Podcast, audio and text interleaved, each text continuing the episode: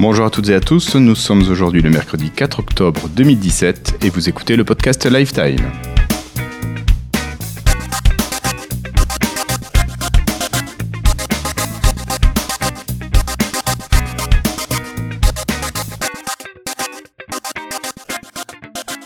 Je suis Guillaume Deveau et j'ai la chance d'accueillir avec moi une partie de l'équipe de Lifestyle. Alors, euh, en premier, euh, bonjour Cassim, Cassim Ketfi, journaliste Numérama, invité oui. au rendez-vous tech régulièrement. C'est ça. Ouais, maintenant j'ai ma... c'est bon, j'ai ma place, j'ai mon petit euh, ma petite place à côté du feu. euh, Ton petit siège avec ton prénom ça. derrière. c'est ça. T'as la place de parking aussi? Oui, c'est ça. ouais.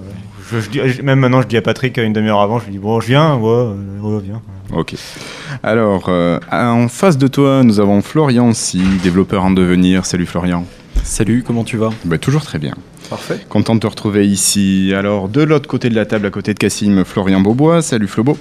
Euh, spécialiste sur les ondes plutôt. Salut Guillaume. Et nous avons enfin notre Christophe, monsieur Peunier, CEO de Sodea Soft. CIO. Et tu sors de session justement où tu parlais. Un instant. Ouais, C'était ça le comble. Je pensais que à cause de Monsieur Catu, qui avait la même session en même temps que moi, qui aurait pris tout le people, tout ça. Même Ouais. pas. Donc tu nous as parlé de comment passer son application, euh, son logiciel en application grâce à Un Centennial. truc génial qui s'appelle le Desktop App Converter, qui te permet de prendre une application Win32 et de la foutre sur le store. Et est-ce que tu nous en parleras tout à l'heure avec DevOps Non. Non, c'est pas Non, prévu. pas là, non. Bon, bah, Je l'ai déjà fait en fait. Tu l'as déjà fait? Bah Bah, oui. Je l'écouterai alors. Ouais, mais j'ai l'impression que tu as encore euh, amélioré la méthode. Ça s'est encore amélioré et simplifié. Bon, bah tu vois, j'avais bien compris. Euh, nous avons également euh, trois invités à, à côté de nous, dont on vous donnera la parole d'ici quelques minutes pour parler d'une nouveauté. Et on va commencer avec une petite présentation du salon. Alors Christophe, si tu peux éviter de démonter les micros, ça serait gentil. Baisse-toi un petit peu. Euh, messieurs, j'aimerais qu'on présente un petit peu aux auditeurs comment s'organise le salon des MS Experience. Est-ce que Cassim, Florian, vous voudriez bien un petit peu exposer le contexte euh, du Palais des Congrès, les, les stands que l'on peut retrouver et à qui ça s'adresse ce MS Experience 2017 Hello, I'm Bill Gates. Hi, I'm Joe Belfiore from the Windows Phone. Cassim Donc euh, du, bah, le salon Microsoft Experience, donc ouais, c'est un salon, euh, c'est le salon de Microsoft en France chaque année. Euh, c'est même, je pense, un des plus gros salons tech en France, euh, si ce n'est le plus gros salon. Et c'est un salon euh, qui se passe sur deux jours. Avant, c'était les Tech Days, ça, ça pouvait se passer sur trois jours. Bon, ça- là, ça fait quelques années que maintenant, c'est sur deux jours. Il y a une journée business et une journée technique. Et euh, bon, bah, du coup, les deux journées ne s'adressent pas forcément au même public. La journée business, c'est plutôt pour les entreprises et les partenaires de Microsoft qui vont vouloir euh, bah, s'abonner finalement s'abonner à Office 365, utiliser les services d'Azure pour euh, accompagner leurs projets en fait de, euh, bah, je sais pas, par exemple de- d'extension sur le web, de leurs services ou quelque chose comme ça. Ils vont euh, se tourner vers Microsoft. Et euh, Microsoft se sert de Microsoft, de Microsoft Experience pour les mettre en lumière et donner, de les mettre en lumière pour donner un exemple pour d'autres entreprises qui pourraient faire la même chose ou qui y réfléchiraient. D'accord. Donc euh, voilà, une journée IT euh, décideur en première journée, la deuxième journée plutôt technique, plutôt rés- destinée aux développeurs, euh, aux techniciens. Quoi. Alors, qu'est-ce qu'on peut trouver rapidement sur le salon? On a des stands de, de chaque entreprise qui vient présenter ses projets liés à Microsoft. On a une grosse session plénière par jour. Hier, la session business, pas forcément la plus intéressante pour nous. Aujourd'hui, une session technique beaucoup plus intéressante. Et on a aussi des stands où on peut essayer du matériel, des nouveautés. C'est ça, bah alors il y a les partenaires. En fait, euh, ça, se dessine souvent aux, professionnels, mais en fait, il y a les, chaque fabricant partenaire de, de Microsoft, donc les Asus, Acer, HP, euh, Lenovo, ce genre de- de- d'entreprises, euh, sont présentes sur le salon et ils- en fait, ils exposent leurs dernières nouveautés. Alors souvent, c'est leur gamme professionnelle, mais c'est des gammes qui, sont, qui font écho à ce, qu'on avait, ce que le fabricant a déjà présenté pour le grand public. Et donc ça permet de tester les derniers euh, deux en un, les derniers hybrides et une nouvelle gamme de produits. Donc je pense que tu voulais aussi amener à ça. Oui, je pense des choses qui se mettent sur la tête, devant les yeux. Ouais. Oui, Donc, on a pu tester tout ce qui était euh, réalité virtuelle et HoloLens. tout à fait. Donc on a eu la chance de pouvoir en parler.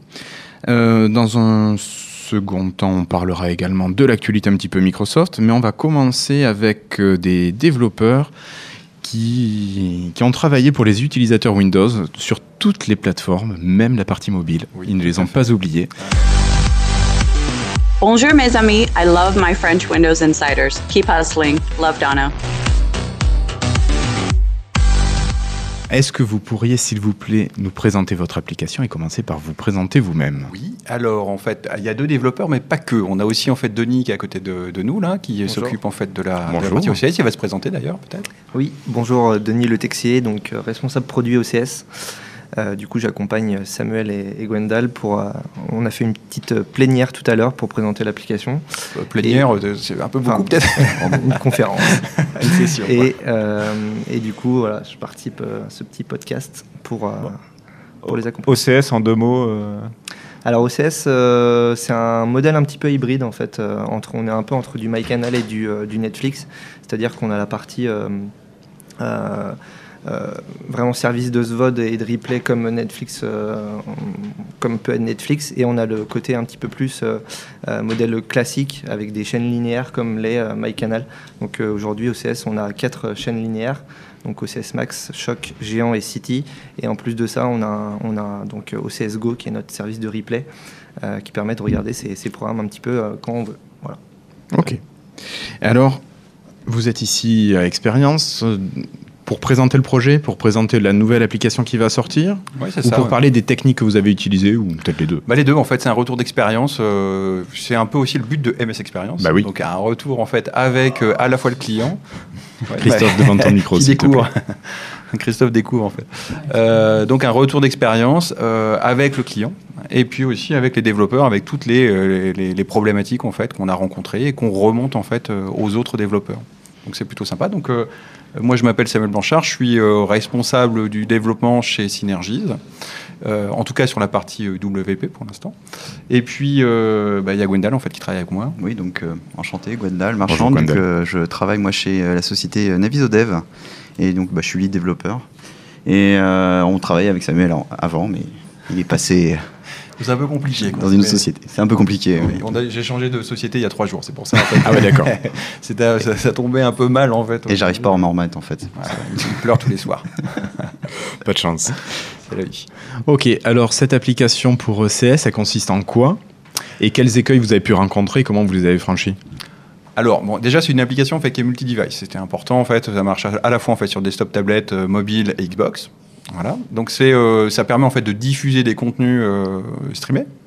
Donc, on a euh, Game of Thrones, par exemple. Je pense que c'est vraiment le truc super connu sur, sur OCS. C'est vendu que grâce à ça, peut-être. Euh, En France Non, il y a Walking Dead aussi. hein. Il y a Walking Dead, exactement. Bah, bah, disons-le, il y a quand même beaucoup de séries qui viennent de HBO, euh, qui est une grosse chaîne de télé. Il y a, il y a d'autres contenus, bien sûr, mais il y a. C'est Orange qui a l'exclusivité, enfin OCS qui a l'exclusivité euh, du contenu HBO en France et euh, HBO étant indisponible par ailleurs en France, euh, bah, ça forcément augmente l'attrait. Tout, tout à fait. Exactement. Euh, Bien résumé. Ouais, je pense que Tony n'a plus rien à ajouter sur le sujet. Désolé. Non, non, mais effectivement, Non, non, on a on a signé un nouveau, un, un nouveau contrat en février euh, qui, euh, du coup, nous donne l'exclusivité euh, euh, en France sur la diffusion des programmes HBO. Donc, euh, pour l'instant, on n'a pas tous les programmes encore, mais ça va venir euh, d'ici la fin d'année. Donc, euh, voilà, plutôt intéressant. Et côté dev, du coup, on, on aura peut-être des choses assez euh, sympathiques. euh. Exactement, il y aura, il y aura des choses qui viendront euh, par rapport à ça, mais je peux pas vous en dire plus pour le moment. Non, parce qu'on n'a pas fini. D'accord.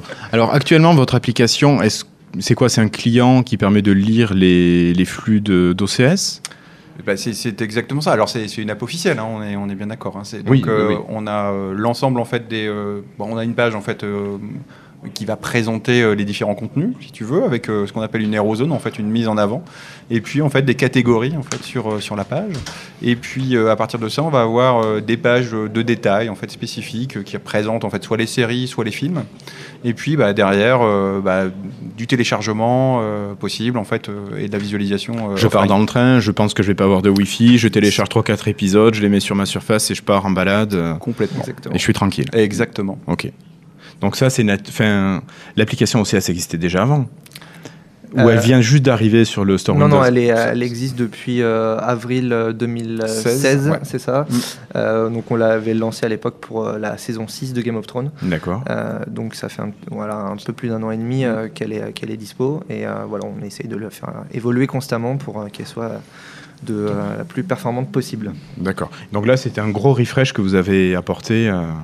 Bah, à si, tu veux, en fait, euh, il y avait une application web qui existait avant, et euh, l'idée, en fait, c'était de faire passer en fait les utilisateurs vers une application native pour avoir euh, un confort d'utilisation. Après, il y avait aussi des, des- des problématiques en fait de player Silverlight en fait sur à l'époque sur, le- sur le web, donc c'était un peu compliqué. Ah Et donc, bah voilà, aujourd'hui, l'application, elle est bien implémentée, elle est bien reçue par les utilisateurs. Ouais.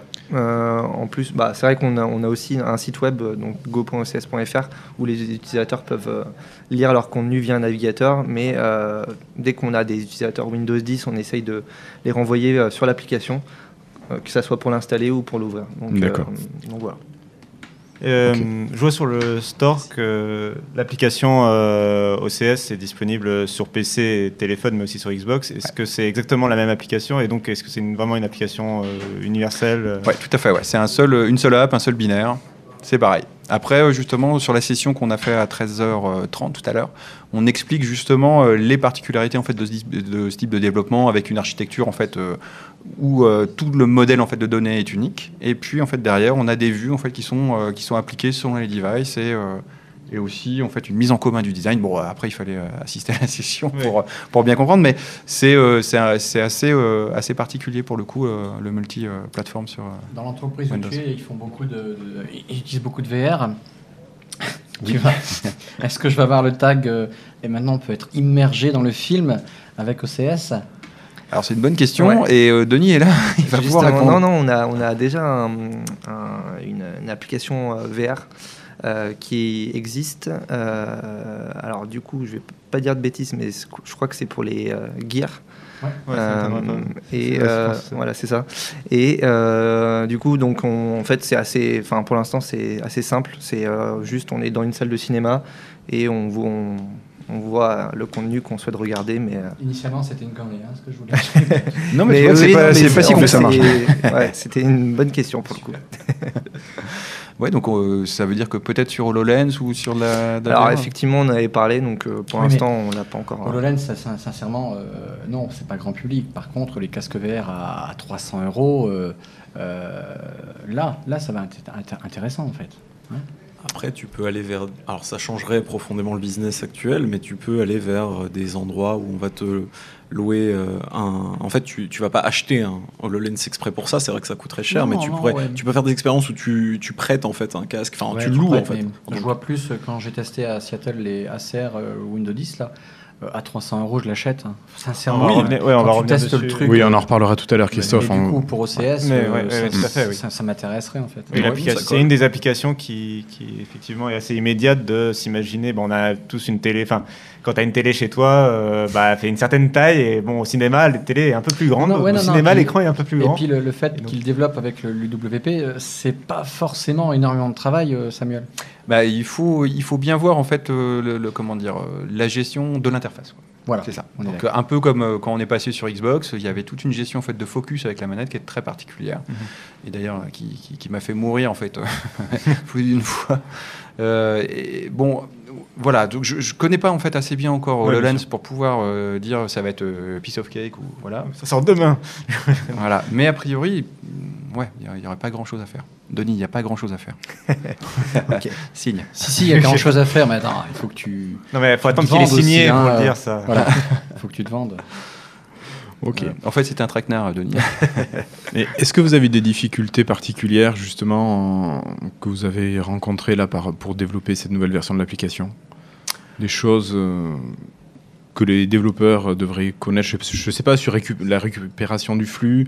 euh, Non, en fait, euh, alors il y a des petites particularités en fait sur les players entre Xbox et desktop. C'est- vraiment des trucs ultra techniques pour le coup. Ouais. Euh, après, euh, ce qui nous a posé le plus de problèmes, je crois que c'est de trouver euh, le, le- le bon équilibre en fait sur les designs euh, et, et la navigation. En fait, c'est vraiment ça. Le reste, après, euh, ferait- fait vraiment le job, quoi. C'est-à-dire, euh, on a un binaire. euh, voilà, il y, a- il y a peu de choses en fait à modifier par rapport à ça. D'accord. Ok. Tu voulais ajouter quelque chose, Gwendal, peut-être? Non, rien du tout, t'as tout dit. Merci. Christophe, tu as d'autres questions à poser à Samuel et à Gwendal? Pas d'autres questions bêtes Et des questions intelligentes peut-être? Non plus, non. Flobo Non. Non, ok. Bon, bah écoutez, on vous remercie. Ouais, bah merci, à vous. d'avoir hein. Merci à parlé de, de votre nouvelle application. Bon, on, ira l'essayer. Bah, il faut, faut pas hésiter, surtout qu'on avait des, euh, des, des- des- comment dire, des, des goodies en fait à la session. On a donné des, des packs gratuits de 3 mois. Alors, Putain, c'est ça. C'est dommage qu'on n'y soit alors, pas. Justement, c'est euh, dommage. Je suis obligé d'avoir un abonnement Orange Ah non, pas non, du non, tout. alors plus du tout. En fait, euh, maintenant, il y a vraiment. euh, avant, effectivement, Orange, euh, OCS c'était Orange Cinema Series. Maintenant, étant donné qu'on distribue OCS sur pas mal d'autres fournisseurs d'accès Internet, et d'autres distributeurs, et maintenant on s'auto-distribue aussi. Maintenant, c'est vraiment passé OCS, donc il n'y a plus besoin de passer par un Orange notamment. D'accord. Donc on peut s'abonner très facilement en allant sur le site ocs.fr. Donc il y a deux abonnements avec en plus des mois offerts donc pour tester l'application pendant un mois. Et euh, voilà. Donc, Ça m'intéresse du coup. Est-ce que si je télécharge OCS sur ma Xbox, du coup, j'ai quelque chose depuis l'application pour euh, m'enregistrer ou non? Je dois passer sur mon PC. Mon... Ah, tu veux dire sur le download? Non, vais non, télécharger pour OCS. authentifier, c'est ça non, pour ce- Euh, Je vais télécharger l'application, je n'utilise pas OCS, mais ça m'intéresse vivement. Euh, du coup, a priori, est-ce que depuis l'application, je vais pouvoir du coup m'abonner ou je dois quand même aller sur mon PC et Ouais, puis m'abonner non. L'abonnement, euh, c'est pas, c'est pas sur Non, les en fait, tu dois cas. effectivement t'abonner euh, via bah, ocs.fr, donc on a un site responsive. Euh, et ensuite, euh, par contre, pour t'authentifier, tu auras un code qui s'affichera sur ta Xbox et euh, ensuite tu pourras t'authentifier. Non, parce que en France, le mec qui connaît pas Game of Thrones, c'est moi. Et en- du coup, ça m'intéresse vivement de connaître ce truc. Eh ben, écoute, on a toutes les saisons disponibles. Donc, On euh, peut te raconter euh, l'histoire si tu veux. Mm, écoute, je sais pas, je connais même pas du tout ce truc. Ok. Eh ben, merci beaucoup. Merci beaucoup. Merci. On pensait vous parler de VR et de réalité augmentée, mais on a des invités qui sont là derrière nous. Bonjour to French Insiders on Live Tile. This is Gabe Hall. Thanks for being a Windows Insider. Donc, on va vous parler d'une euh, toute jeune application d'un service web euh, euh, qui vient du Canada, qui nous a été présenté par Florian Chavry, qui s'appelle Meetscribe. Alors, on va avoir besoin des anglophones pour faire la traduction, car nos invités ne parlent pas français. Flobo, peut-être, ou Florian. Est-ce que vous voulez bien assurer euh, la traduction Cassim aussi, pardon, je t'oubliais, alors que tu étais juste à Euh, côté. Dites-moi, euh, Microsoft avec Bing Translator, là, non, je dis ça comme ça, entre parenthèses. Il n'y a pas moyen de, du coup de traduire en temps réel euh, Non, je sais pas. Je, Je une pense question. que ça aurait pu être jouable, mais on l'a pas anticipé comme il faut. Ouais. Alors, vous êtes invité pour euh, l'application Meetscribe. Est-ce que vous pouvez nous expliquer un petit peu en quoi elle consiste? Hello, guys. We're Yeah. from MeetScribe. Yeah. Thanks for having us here. Yeah, thanks. problème. Thanks for coming. Thanks for coming. Yeah. Um, so, as you said, you're uh, working on uh, an app, and we would like to you to pre- introduce it and present it. Absolutely. So, MeetScribe is a smart meeting assistant that automatically transcribes and summarizes your meeting notes and records your audio and integrates with Office 365 productivity applications to post those meeting notes onto your Outlook, One, um, OneDrive, Word Online, OneNote, just so that you can share it across your entire team. So all of the boring work, like taking notes, take, creating summaries, and uh, sharing knowledge between the teams, that can be done by AI, an artificial intelligent assistant. So people can focus on more relevant or more skill-based work, and that's the application that we have built. Um, two months ago, we won the Global AI Hackathon with that in Vancouver, and then uh, we won it all around the world. Uh, so that's how it, the idea came into existence, and we have been working on it ever since. And uh, yeah, here we are at the Experiences Conference. Alors, tu... vas-y, j'explique- vas-y. ouais, que j'explique euh, juste en. Oui, traduit. Ouais, ok. Euh, bah alors du coup, je vais faire, euh, je vais essayer de traduire en ne temps pas trop long pour voilà, euh, pour que ce soit pas trop difficile pour les gens qui écoutent, qui entendent les deux. Euh, du coup, c'est une application, oui, qui permet de transcrire à, l'écrit en fait euh, un meeting qui a lieu entre plusieurs, intervenants. Et tout simplement pour résoudre une problématique qui est toute simple pour quelqu'un qui a déjà fait une réunion. C'est qui prend les notes et voilà, essayer de prendre des notes qui soient complètes et essayer d'avoir quelque chose de cohérent à la fin et ça enlève comme ça un poids à l'utilisateur. Et euh, donc cette application permet, grâce à une intelligence artificielle, en fait, de prendre en note euh, toutes les, euh, voix des différents intervenants et les mettre en ligne automatiquement. donc sur, il disait sur les en fait sur les services de Microsoft, donc les Office, 300 Office 365, OneDrive, OneNote, etc. Euh, ils ont notamment gagné un, donc un hackathon à Vancouver. euh, Deux hackathons. Deux hackathons à, à Vancouver euh, qui, a- qui ont permis voilà, de faire naître le projet. Enfin, c'est ce qui avait permis de faire naître le projet. Depuis, ils, ils sont en train de travailler sur l'application. Voilà. Euh, donc, pour quel public est-ce que votre application est destinée? What uh, what's uh, uh, is The asking audience? what the uh, audience is for your application? Where, where are you going to sell it? I see. Uh, The user base. So Yeah. we have uh, enterprise customers um, who can just start using the application. It's available at meetscribe.io. It's a hosted web application, so there's no package to install or nothing to download from the App Store. If you have a browser, you can simply access it at meetscribe.io, and uh, you can start transcribing your meeting. So our goal is that uh, we want to increase organizational productivity. So let's say if you're having a meeting at the office next time, you just turn it on and leave it, and have the meeting. And when you're done, and as soon as as soon as you get to your workstation, all of your meeting notes and summaries would be available to you. Um, in addition to that, we are also targeting students and universities. So now uh, students can just focus on uh, listening to professors rather than having to take organized notes. This application can take notes for them. So basically, anyone who uh, has an application of uh, note taking, they can use this AI assistant and it will do the work for them. Euh, du coup, euh, en fait, ça va primaire, enfin, la première euh, base d'utilisateurs, ça va être effectivement les entreprises. Il suffit donc d'aller sur meetscribe.io, donc .io, et en fait, il n'y a pas besoin d'installer quoi que ce soit qui vienne du store. On va sur le site, on se log sûrement via un système de compte, j'imagine, et ensuite on lance l'application, on fait sa réunion, et dès qu'on va retourner sur après ces machines à fin en coupe, ça va euh, faire le boulot, et puis on va retrouver du coup ces notes. Et le deuxième public, qui aurait pu paraître moins évident, euh, ça va être les étudiants et les étudiantes qui du coup ben, en fait, vont lancer l'application Meetscribe et euh, ça va s'en charger en fait, de prendre le cours à la, place de, la personne. Est-ce que vous pensez que c'est intéressant Bah, qui va du coup pouvoir, euh, enfin, qui va pouvoir se concentrer sur le cours plutôt Voilà. qu'avoir la- les notes. À Et euh, juste euh, dire que en plus l'application fait un résumé des notes. Oui, Il y a un gros boulot sur ça quand même de Mm. avoir une sorte de résumé cohérent et rapide à lire pour quelqu'un qui n'a pas été à la- au- assis- qui a pas assisté au meeting. Mais du coup, est-ce que vous pensez que c'est intéressant de demander est-ce que ils ont déjà envisagé que ça allait modifier peut-être la manière de- dont les cours allaient se passer, puisque du coup, Uh, do you think the way of the lessons are running are going to change because of uh, Meetscribe? I feel so, uh, just because it adds a lot of efficiency in your workday, and uh, it also helps you for, let's say, a month later, you want to reference back to a meeting or something that was discussed, and you really don't remember. So, if you had used MeetScribe at that time, you can have the meeting notes, the summaries, and the audio transcripts. So, what? So you need to have less follow-up meetings, less back and forth with your colleagues, and pretty much you can get everything at the same place, all of the information at the same place. Yes, it can be good. Et donc ça permet d'être euh, plus efficace. Parce que par exemple, si on, euh, on avait dans, dans un meeting normal, si on avait mal pris les notes, il faudrait qu'on retourne voir la personne. Ben là, eh bien, même si on a, même si on se souvient plus, un mois après, on peut avoir tout, euh, tout le résumé de notre meeting directement accessible et donc bah, ça augmente l'efficacité du travail. Et donc, tu peux même réécouter, télécharger l'audio du meeting ou du cours pour pouvoir le, réécouter. Tu n'es pas obligé de le relire ou de relire le résumé. Vraiment, tu peux profiter de tout. Euh, une euh, question, est-ce que votre service est monétisé pour l'instant? Est-ce qu'il est payant pour l'instant? Ou est-ce que ça va rester, est-ce que ça va être un service gratuit? Is it going to be uh, uh, m- m- free or it's a paid What's your- service? what's your business model? yeah, thank you. Absolutely.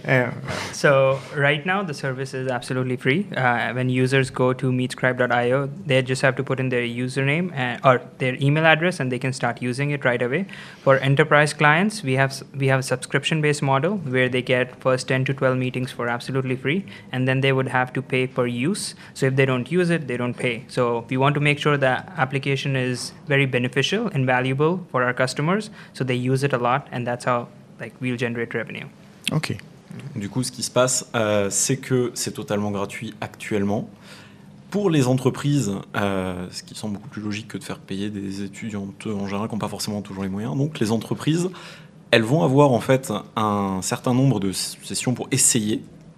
Et comme ça, si elles se rendent compte que ça les arrange, ben, effectivement, elles vont payer une souscription. C'est des modèles de souscription, euh, comme on voit assez souvent maintenant sur les applications. système de. Oui, et puis c'est un système à la, de, de paiement à l'utilisation. En fait, de chaque, Oui. Pour chaque session Mmh. uti- enregistrée, il va y avoir un paiement et donc euh, ça motive. D'un ouais. côté, si l'entreprise s'en sert, si elle s'en si elle s'en sert pas, du coup, il n'y a plus de paiement. Si elle Mmh. s'en sert, euh, donc tant mieux. Et du coup, ça motive à faire une bonne application. C'est un très bon ça. système euh, business. C'est très bon comme principe. Oui. Euh, Just a question. For now, I think your system is available in English only. And uh, will it be easy to uh, target HTML? other language? Uh, Est-ce que ça sera plus simple d'adapter à d'autres langues euh, que l'anglais hmm So on our current application, we support um, English, French, Italian, Spanish, Mandarin, and Japanese. Okay. uh, uh, it's in the drop down when you create a new me- Hmm, uh, new okay. meeting, and we wanted to make sure that we make the application multilingual, so users from all around the world can take the benefit or take can get value out of it. Um, and in the future, we would be adding more languages as well, and as w- and translation support. So let's say um, you're having a meeting in English, but uh, you also have French attendees at that meeting. You can get the French transcript simultaneously as the meeting is going on. So those that feature is going to come in a few months. Ok. Du coup, actuellement, ça supporte le français, l'anglais, le mandarin, le japonais, et j'en oublie sûrement quelques-uns. Espagnol, je crois. Espagnol, peut-être? Oui. Spanish? Yes. Oui. Thank you. Sorry. Et du coup, euh, c'était un but hein, vraiment qui était fixé depuis le départ, que ça soit multilingue, histoire de pas targeter juste des English speaking people, enfin les personnes qui parlent anglais. Euh, et du coup, ce qui va arriver, si je dis pas de bêtises, non, c'est bien ça, euh, c'est un système de transcription. Comme ça, si tu as des personnes de différents, euh, enfin qui parlent différentes langues, mais pas forcément la langue dans laquelle le meeting se déroule, tu vas pouvoir récupérer un transcript, enfin Une traduction. Merci, euh, de ta de ta réunion dans la langue qui te bah, qui te parle en fait. D'accord. Voilà. Ok. Merci Christophe. Et merci Florian. Uh, have you anything more to say about uh, Midscribe? Uh, well, uh, all you can do is just go to the miscribe.io and start using it. Yes, And okay. give us a feedback. Uh, we would love to get your feedback, and based on that, we will uh, improve our product and provide you I better guess service. we're going to try it. Yeah. Yeah. On peut retrouver euh, où, ça où, vous l'avez dit? Midscribe.io. Dis-le en français. Alors, Midscribe, alors Ah, M-E-E-T-S-C-R-I-B-E point I-O. On aura ça dans les notes de l'émission. Voilà. Bien sûr. Et donc, il nous encourage à utiliser et surtout à donner des retours euh, sur le produit euh, pour le Pour l'améliorer. Ouais, pour l'améliorer. Voilà. Ok. Du coup, euh, les personnes qui, bah, qui écoutent Lifestyle peuvent aller essayer ça et faire essayer ça dans leurs entreprises et puis nous faire des feedbacks Également. Et puis après remonter tout ça. Ok. Voilà. Ça marche. Thank you very much. Thank you. Merci Thank you. beaucoup. Thank you for Thank coming. Um, we hope well um, you're successful with uh, pursuing the development in Mescribe and such things. Thank you very much. Euh, Midscribe est une application qu'on peut voir à l'IA Academy qui est ici au salon des MS Experience. Et on va hop, reparler de l'IA tout à l'heure, mais on va peut-être parler plutôt de réalité virtuelle et de réalité augmentée. Et je ne sais pas si notre euh, généreux donateur à ma droite veut venir prendre le micro. Peut-être parce qu'il s'y connaît un petit peu en 3D, euh, un chouïa, Non, il connaît un en- petit peu les moteurs 3D. En plus, on est obligé, quoi. C'est un peu. euh, quand même euh, notre patron. euh. Voilà. Bonjour, vous allez être mis en relation avec votre correspondant. Merci de patienter quelques instants, s'il vous plaît. Encore quelques secondes. Merci. Il y a, en fait, c'est- voilà, il y a une boîte de chocolat qu'on avait spécialement prévue pour lui. Hein, euh, voilà. Et elle n'était pas du tout là par hasard. Tu parles, il a fait le tour, il m'en a pas proposé quoi. Donc bonjour Monsieur Catu, comment vas-tu? Bonjour tout le monde. Ça va? Super. Bon, ah, l'accent, euh, voilà, on Ouais. sait. L'accent purement de Seattle. Oui, c'est un accent américain, effectivement. C'est ça. Ok. Alors, euh, si on parle plus sérieusement de tout ce qui est VR et réalité augmentée, on a euh, bien sûr les HoloLens qui sont à nouveau bien présentes sur le salon. On voit de très nombreux éditeurs qui les utilisent. C'est Alors- vraiment, ça a eu un gros gros succès. Alors on va parler, ouais, on va parler de la, des, donc de- des nouveaux casques de réalité virtuelle et de, de réalité mixte de Microsoft. Mais d'abord, effectivement, j'aimerais faire un retour sur HoloLens et j'ai été vachement surpris du nombre de HoloLens présents. Alors je sais qu'on est dans un endroit assez particulier parce qu'il y a aussi beaucoup de lumière par exemple, ce qui est assez bizarre. Mais, euh, Mais c'est très bien. C'était très bien. Mais euh, non, non, mais j'ai été étonné quand même d'être, euh, enfin, de voir le nombre de HoloLens qu'on voit. C'est-à-dire quand même qu'il y a des, il y a beaucoup de développeurs et d'entreprises qui se lancent quand même. C'est un, objet encore à 3000 dollars, même si c'est, ça peut, euh, enfin, c'est beaucoup pour un développeur, rien pour une grande entreprise. C'est, enfin, c'est, on voit qu'il y a de l'attrait et on voit qu'il y a du développement autour du produit. Et euh, voilà, c'est. euh, on, on l'oublie facilement, quoi. Mais c'est là, il y avait vraiment. c'est facile de trouver un casque HoloLens quoi sur le salon et d'avoir des démonstrations Ça, et d'avoir des, des- des développeurs qui l'utilisent et qui construisent quelque chose autour. Oui, tu as raison. C'est euh, déjà c'est un fort investissement pour Microsoft. Euh, c'est un des gros piliers sur lequel Satya a vraiment appuyé la, la, la mixed reality en général, autant VR qu'AR. Et, euh, et bien ici, en plus, effectivement, on a pas mal de cas de gens qui gagnent de l'argent avec. Donc c'est un vrai business. Oh, la, démo de Areva qui a été faite ce matin en keynote, ça a du sens quoi. Les gars, ils sont en train de baigner dans une soupe atomique, donc. Euh, c'est bien qu'ils aient un maximum d'infos rapidement pour pas y rester trop longtemps et ça a du sens là-dedans à fond. Quoi. Mm. Là où peut-être ça a été mal compris ou mal expliqué au début, c'est qu'on l'avait un peu positionné gaming. Oui, Et tu vas pas te claquer. la 3000 démo Minecraft, euh, ouais, tu vas pas te claquer 3000 dollars pour jouer à Minecraft dans ton salon, ça, ça a moins de sens. Euh, Bah, en, enfin, en plus, on- les usages sont encore à trouver pour le gaming Oui, dans, un, exactement. dans un 20 mètres carrés. euh, Exactement, voilà, exactement. euh, qui est le même problème d'ailleurs dans la VR, mais qui est peut-être plus facilement réglable dans la VR. La VR avec les casques Acer notamment, ou, euh, ou même ceux qu'on a annoncé, les Samsung qu'on a annoncé hier, euh, qui sont dans des gammes de prix qui sont entre 300 et 500, ça commence à vraiment avoir du sens. Moi, je- le Acer, je l'ai. Euh, je suis pas un fan de VR, enfin même du coup je, dé- je suis pas fan on va dire. pour T'aimais être pas honnête. ça du tout, même, Ouais, J'aime euh, t'en toujours as pas ça parlé. en fait.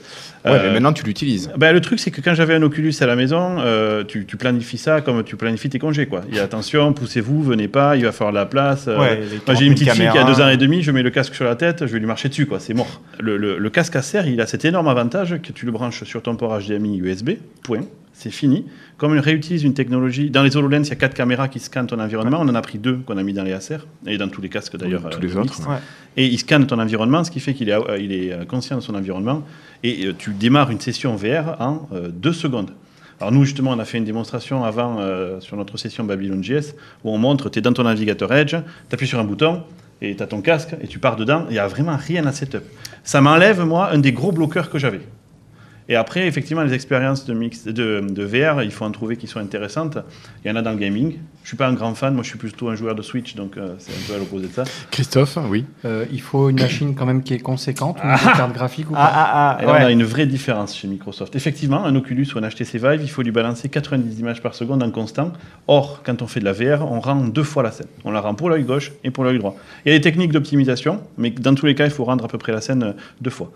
Nous, pour euh, viser un marché un peu plus grand, nos casques sont capables de se contenter de moins en performance parce qu'on a une technique euh, qui existe notamment sur les télés. Vous avez vos télés qui font ce qu'on appelle euh, de l'amélioration de l'image. Elles vont vous intercaler des images entre deux images.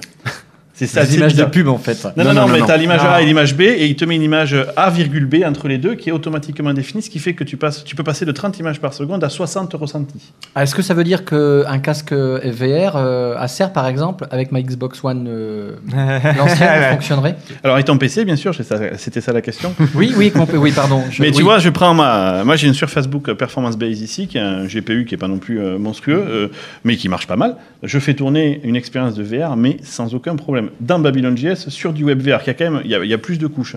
Donc euh, là, on a annoncé hier qu'on allait supporter tout le catalogue Steam VR sur un PC qui n'est pas forcément un PC vraiment fait pour la, euh, pour la VR. Il faut qu'il soit, soit un peu couillu quand même, mais pas trop. Euh, Ouais. Du coup, on se positionne sur des prix de PC beaucoup moins importantes. C'est couillu peut-être qui t'a fait rire. Oui, j'essaie de parler français quand je Non, non, mais je, je, parlais, à- je pense à Jean-Sébastien ce matin, et puis la transcription avec bips. euh, Il y avait des bips partout. Voilà, il y avait des bips partout. Euh, et donc, du coup, sur un PC aujourd'hui, même un petit PC portable, David, là, avec qui euh, j'ai fait ma démo, il avait un PC portable euh, avec lui qui avait une carte graphique, une, une 1060. C'est parfait. Comment on peut savoir Mais- si le PC qu'on a euh, va supporter en fait On, le casque avant on a un programme de validation, donc euh, tu peux aller sur notre site, tu peux lancer une app qui est sur le store également. Tu la fais tourner, l'app elle va tester ton PC et faire deux trois tests. Tu peux nous donner son benchmark. nom, si tu l'as en tête Non, Ah, non, enfin je l'ai pas en tête. Je pourrais te le donner avec plaisir, mais euh, je l'ai pas en tête. Mais allez sur le store et cherchez Win- euh, Windows Mixed Reality Assessment ou un truc comme ça. en fait, quand on Mais- lance Vis- View 3D, je crois, sur le store, euh, je me demande s'il check pas à un moment donné. Je crois que sur ma Surface Pro 4, il m'a dit Ah, Bah, alors surtout après, euh, ça dépend ça de quelle expérience on parle aussi, parce que il y a une différence entre faire tourner euh, Crysis euh, ou, Ouais, ou le dernier. Forza à fond en 4K machin euh, Ouais. sur un casque, euh, voilà, et juste regarder Netflix sur un écran virtuel géant. Ouais. euh, Exactement. dans le salon virtuel et c'est là où moi où je trouvais que Microsoft apportait quelque chose d'intéressant par rapport à Oculus et à Vive c'est le fait que attendez euh, ok le jeu vidéo c'est bien il y a des bonnes expériences et tout mais avec un casque à 400 euros et un PC à 400 euros en fait pour rendre une image enfin pour rendre un Netflix sur un écran virtuel il n'y a pas besoin d'un PC euh, incroyable non plus. C'est exactement ça. Les vidéos 360, en fait, euh, qui sont euh, également dans le Cliff House, dans cette maison dans laquelle on se téléporte quand on arrive avec l'expérience, c'est des choses où déjà tu peux regarder de la vidéo. Déjà la maison. Alors déjà la maison maison quand tu un, un, quand Ouais. t'as un 20 mètres carrés parisien. Déjà, déjà la maison. exactement. Tu habites dans ton appartement de 20 mètres carrés, et là tu te projettes dans un environnement où tu sur une falaise, avec la mer, t'as pas de voisins. Oui, c'est limite si la maison, en plus, bah, du coup, c'est virtuel. Alors, c'est limite si la maison, d'un côté, il y a la plage, de l'autre côté, il y a la montagne, euh, sur le troisième angle. t'as- Et on, on pro- on- on proposera bientôt des expériences où on pourra rajouter des objets à l'intérieur de ça, voir euh, des îles flottantes un peu plus loin, on a la téléportation. Donc voilà, tu as, une vie moisie dans un appartement parisien, projette-toi dans le Cliff House et tu auras l'impression de vivre au bord d'une falaise. Moi, j'ai été bluffé en fait à, à la build en testant ça parce que d'abord, je m'y intéressais pas trop et malheureusement, j'ai testé un casque Acer et j'étais bluffé. Euh, le problème, c'est qu'il est pas cher. Et non, mais il faut l'acheter. C'est un grave problème. Il faut l'acheter. Non, mais, c'est- mais- mais même pas pour jouer. Tu vois, nous, on a, on a une démo où on, on peut exporter maintenant depuis Minecraft vers Babylon.js. Donc, tu peux te promener dans ton monde de Minecraft directement dans Babylon.js. Je t'enverrai- Je t'enverrai une C'est URL. ça qui je me la fait peur, en fait. Et là, tu es dans ton petit monde Minecraft que tu as fait et tu peux aller voir ton château, etc. C'est même pas un jeu, c'est juste euh, mince. J'ai fait ma, ma scène de Lego. Vous avez vu, j'ai dit mince. C'est depuis que je suis une petite fille, je, je maîtrise à mort ce petit moment. Et tu vas pouvoir te promener dedans. Il n'y a pas si longtemps que ça, tu n'étais pas trop fan de VR pourtant? Je suis toujours pas dans le sens gaming, c'est quelque chose qui m'accroche pas. Mais c'est mon goût personnel. Et j'avais un énorme frein qui était cette- ce, ce moment de setup, quoi. Plus la machine de Goldorak qu'il fallait coller derrière. Ah oui, voilà. Là maintenant, le truc, c'est sur mon PC, clac, je branche le câble. Il très, euh, il n'y a pas de, de- de satellite, il y a juste ton câble. T'appuies sur un petit bouton et comme je fais du web, mon expérience web fonctionne. Je suis dans mon Cliff je peux aller voir un film comme si j'étais au cinéma. Je vais pouvoir me projeter dans une expérience 360 et les caméras Theta, etc. commencent à être abordables. Ben, Et, et c'est là aussi, si vous avez l'application Film sur Windows 10, si elle n'est pas encore retirée, ben vous verrez qu'il y a euh, 360. Et en fait, c'est là, que dis- là que j'ai découvert, mais quel était l'intérêt? Je me disais tout le temps qu'ils nous mettent un truc 360. Et le casque VR, quand tu testes ça, tu lances le film, enfin l'application Film, elle existe encore, hein, je dis pas de conneries. Oui, oui. Euh, et du coup, Ça, en reparlera après. T'as une partie, t'as une partie 360. Faut qu'on discute, Christophe. Et c'est là que j'ai compris euh, Tu restes l'intérêt. avec nous. C'est juste énorme. Juste euh, bah, alors- ça pour Noël à 300 euros. Bah alors rapidement, justement, j'ai pu le tester euh, sur le salon. euh. Alors moi, mon C'était le expérience. Lenovo. Ouais, alors c'était le Lenovo. Il y a vraiment, il y a toute une gamme. Il y a Asus, HP, Acer, euh, parce qu'on parle beaucoup d'Acer parce que c'était les Ouais. premiers avec le. Enfin, c'est eux qui ont fait le développeur kit, mais il y a Asus, HP, euh, Samsung, etc. qui en lancent. Euh, moi, j'avais testé. Moi, la VR, j'ai testé que deux fois en tout, quoi, trois fois. Ça a été deux fois avec le, le HTC Vive, donc qui était le casque de, qui avait été lancé l'année dernière par HTC et Steam, qui coûtait environ 1000 euros, 900 euros, euh, voilà, qui demandait là d'installer deux satellites avec deux fils séparés dans ta pièce pour qu'ils, en fait, c'était des caméras qui te, qui te filmaient pour savoir où tu étais dans la pièce, etc. Et euh, bon, j'avais testé dans un salon, et là j'ai pu tester le casque donc de Leno- Lenovo. Et donc effectivement, alors déjà il n'y a plus les caméras tout autour euh, à cette EP, mais bon là à la limite, donc je suis dans une, dans une configuration dans un salon où les gens, le présentateur a déjà configuré la chose pour moi. Mais euh, effectivement, c'est, c'est une épine euh, en moins pour, un- pour le grand public ou pour des gens qui. qui- Alors Christophe, tu voulais réagir? Non, pas réagir, compléter autre chose. Bon, vas-y. Euh, je rêve aussi, en fait, mon épouse travaille dans un établissement en fait, où il y a des personnes âgées, des personnes dépendantes, euh, et je rêvais de leur donner un casque VR pour leur faire voir, par exemple, un film de vacances. Et je rêverais que de pouvoir filmer un jour en 360 et de, de dire à ma famille, tiens, regarde, euh, tiens, papy qui peut plus bouger ou tout ça, de, lui, de le mettre là où j'étais en vacances, plus, aller plus loin que la photo, aller plus loin que le film, mais de, l'immerger dans un monde en- en live même, en, filmant en fait en 360 avec les petits appareils. Euh, Bah, demain, des- peut-être- le Skype et de, quand tu seras et de faire rêver des gens qui sont parfois euh, euh, handicapés, qui peuvent pas forcément marcher, mais d'aller, tiens, on va en haut de la montagne, et puis allez, viens, va faire un tour de ski avec moi. quoi. C'est tout con, mais c'est des trucs où tu t'évades. Ah, Carrément. c'est tellement réaliste. Et- En, en plus de cela, on Vas-y, supporte également les euh, contrôleurs maintenant.